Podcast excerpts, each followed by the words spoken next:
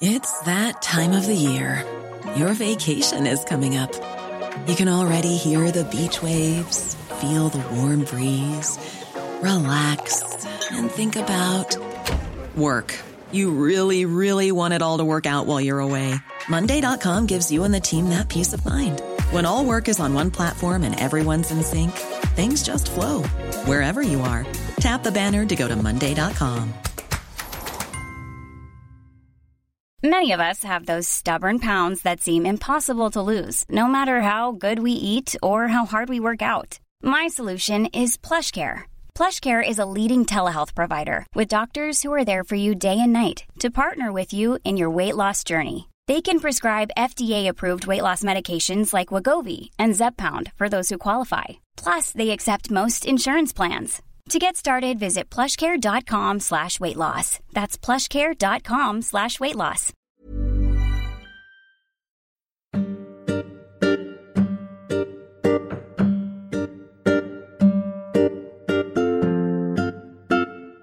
Welcome to the Progressive Britain podcast. This is the review show for episode 36 on this week's big Brexit votes in Parliament.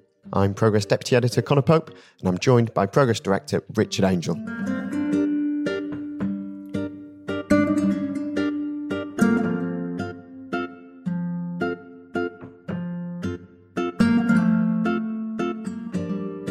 On Tuesday's podcast, we spoke to MPs Alison McGovern and Bridget Phillipson about the return of the EU withdrawal bill to the House of Commons.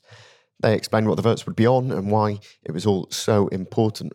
Since then, there have been front bench resignations on both sides of the chamber and increasing suspicion and recrimination among the Tories. But how much in terms of the legislation has actually changed this week? Richard, how much in terms of the legislation has actually changed this week? Diddly squat has actually changed this week. Depending on who you believe on the Tory side, there's pledges apparently been made to the more remain minded Tory rebels or Tory promised to be rebels, but never actually ever turn up and rebel lot that when this goes back to the House of Lords, that there will be something that looks a bit like one of the Dominic Grieve amendments on what a meaningful vote looks like, but it's not exactly the meaningful vote that Dominic Greaves wants and that was in the House of Lords amendment that was seen this week. And of course, while there was massive backbench rebellion from Labour, I think bigger than they had in 71 over joining the common market, uh, which is pretty significant. It didn't actually, the, the, Tories didn't rebel on that either. So the parliamentary numbers weren't there. But what you saw was this real building of the case and the sense that there are people. And of course, that you had a Tory minister unknown to most people, but resign. And I thought what was interesting is he wasn't resigning essentially because of internal Conservative Party matters, or even really because of the view of his constituents. It was very much a sense of where his place in history would be, and the fact that he couldn't look his kids in the eye, knowingly voting for a Brexit that was going to damage them and their future so much. I thought it was interesting. It feels a bit like while the legislation may not have changed, the politics around Definitely. some of it has. So Keir Starmer's now talking about a single market deal. That is very much the Labour position has kind of intellectually gone to that single market place, but is still held back by the free movement challenge that the single market arguably presents. They haven't all read their Progress magazine, uh, or, or, or, we haven't yet got that to be adopted as Labour Party policy. People remember that our March edition was on the reforms you can make to free movement while staying in mm. the single market. But yes, and on the Tory side, I mean, Theresa May's kicked the can for a week on this meaningful vote issue and tried to kick down the can down the road on customs union, single market stuff till either July or September. But it's coming back. So, 74 Labour MPs broke the whip to support an amendment to keep us in the EEA, the European Economic Area. That is a bigger Labour rebellion on Europe than even the 1971 vote on the common market when 69 MPs rejected the front bench line against joining Europe in the first place. How significant do you think that is? Well, I think it is really significant. I mean, the historical comparison, I think, is really important and it shows the kind of magnitude of the rebellion and what that might mean for Labour on this key issue of Europe and, you know, almost the same bit, it's the same amendment, the common market then and the single market now. But also, it's actually more significant because it was more than 50% of the backbenchers. So, of the people available to vote with the whip who are not on the payroll in some way, most of them decided to go against the leadership and their position. And that I think is quite telling. And that isn't going to be a position that the leadership will want to see maintained throughout the various votes on Brexit. Only three Tories uh, joined those Labour rebels. But I can guess them. if you could go ahead. Ken Clarke, Yeah, Anna Soubry, Yeah. and Dominic Grieve. Dominic Grieve, absolutely go. right. Well done. Only those three voted for the EEA, along with those Labour rebels, while 15 Labour MPs broke the whip the other way. Vote- including one against- resignation. Yeah, to vote against the uh, amendment because Labour's line was to abstain. A lot of people will Takes say, third way politics to a new extent, doesn't it? but I, don't, I think a lot of people will say that this shows that Labour can't keep us in the single market because the numbers in Parliament just aren't there. What do you make of that argument? I think if it looked like there was a genuine and serious opportunity to change the direction of travel on it, there would be more than three Tory backbenchers prepared to rebel. And if you you essentially need to get what if you've got 15 Labour people rebelling and essentially voting with the government, they've got a majority of six or something. So, well, you know, you need 15 plus six. So it's it all feels very doable. You've mm. got to find 21 Tories out of the available pool of 316, is it, or something, 318, something like that. So that seems eminently doable. Essentially, I think for anyone who would look at a Tory rebellion of three on Europe and go, that is the extent of it. Like you possibly need to read a history book about the Exactly. Tories and Europe because there will always be more available. And, and The problem think is this week Labour decided to not make the fight with the Tories. It was still sorting out its own position. It wasn't.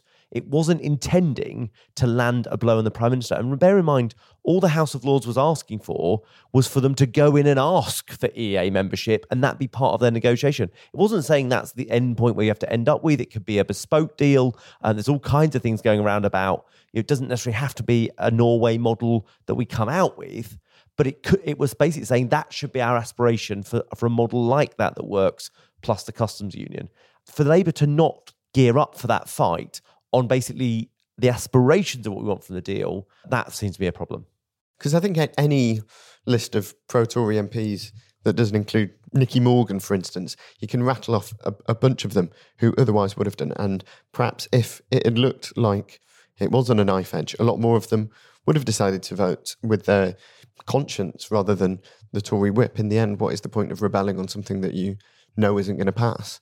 and Jeremy not Corbyn knows this more than anyone because he was out there rebelling so many times and he knew what it took to convince a number of his colleagues who wanted, you know, never doubted that they wanted a mm. Labour government, that always wanted to be supportive of the position, but on times thought that the position the government was taking at the time was one that was too far and it needed reining in by its own side. And, you know, while he might have consistently voted against the government, there were times in which he was part of delivering votes where a majority came with it. And it was crucially when you had all of the opposition and you could mount a serious part number of your colleagues in a way that seemed reasonable and not wrecking. And that was the opportunity with this amendment because it was just asking the government to go in and ask for it. It wasn't committing them to getting it. That if Labour can't gear up for that fight, it's going to struggle. And then we end up being the midwife to Brexit.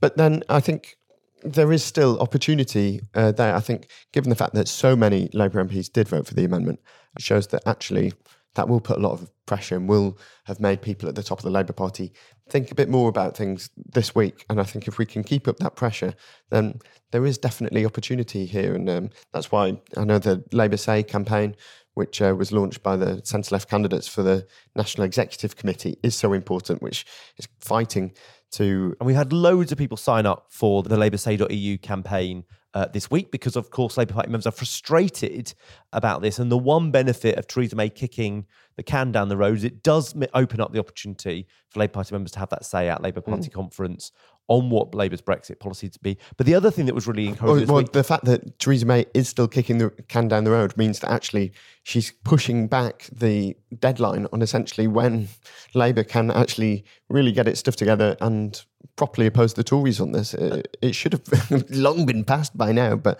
actually the fact that things are still so up in the air means that if Labour can come in, we've still got that opportunity. And the other thing that was really exciting this week is that we doubled the amount of donations we'd had to the LabourSay.eu crowdfunding campaign, and it's well over a thousand pounds now. So we're now more than halfway towards our target. So people can go on laboursay.eu and donate, or they can sign up their friends and their family and other members of their CLP uh, and encourage people to get on board with that. And it has been crucial this week. I mean, uh, we should thank Progress members for the support that they've given to this campaign because it has helped move the dial. And those that are working with and through the Labour campaign for the single market, that of course was um, founded by our chair at our conference, is absolutely key to moving the internal dial on this because we're in the right place and what we're asking for is attainable from the EU, the right thing for a jobs first Brexit. And I know that a lot of those uh, MPs who did rebel against the whip, who don't particularly enjoy rebelling against the Labour whip on anything, do really appreciate that kind of support that they're getting from the grassroots.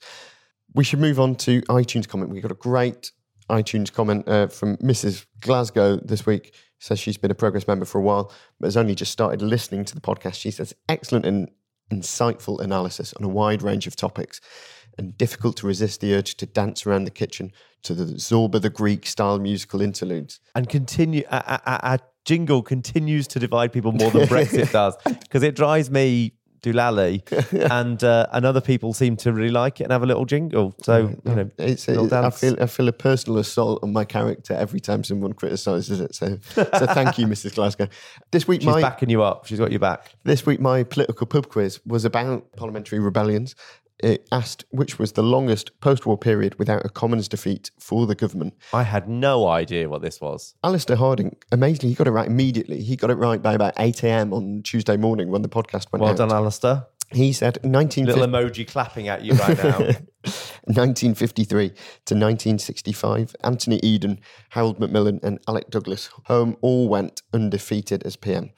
Alistair also pointed out that 1997 to 2005 under Tony Blair was the longest period a single prime minister has been without a defeat, which I thought was interesting. Does that suggest that there was a defeat pretty quickly then after the 2005 election? Was there? I don't know what it is, but presumably Alistair's so. yeah. clearly getting it. He's, he's, subscribed, uh, like all of you should do. So he gets it first thing in the morning, and he's listening to it on the tube or the train or the his commute to work, maybe while he's driving. And uh, I'm sure he'll be listening when as this comes out, and he'll be able to tell us how soon into that historic third term Labour government it took for people to rebel. Is it in Chris Mullin's book that it says that in the first PLP meeting, Blair went and spoke and said, I was loyal through four defeats. Uh, Will people stay loyal through three victories? um, anyway, uh, clearly, Alistair will know. And finally, last week, uh, Stephanie Lloyd on the podcast lobbied for a Progressive Britain Love Island segment. We then put it to a public vote online, which came back overwhelmingly in her favour. She's not here today. Do you Oh. watch Love Island? I don't. Okay, well, that's that Love Island section sorted. there you go. Yeah, People have it. got what they want. It's like it's like the Boaty McBoatface consultation. It's like there's a little dinghy somewhere that's got it tattooed on the side, but it's called the R- the HMS uh-huh. Attenborough or something. I, but- understand, I understand from conversations in the office that Niall left this week. That was uh, Was he hot? It's, it's caused some consternation. I And don't know why. there's this thing about a doctor and he's a GP, and then apparently he can't be hot because he's a GP, but he is hot, but they don't like him because they think he's too clever or something. It's all very bizarre. Oh no, I But it's that. been a thing. anyway. Anyway, next week. More Love Island. This is Yeah. this is the kind of insight you can get from the Progressive Britain podcast. Next week, we have uh, Alex Smith from North London Cares and Mary Wimbury joining us. Remember to send in any comments and questions, leave a review, rate, and subscribe on iTunes. Thanks for listening to the Progressive Britain podcast.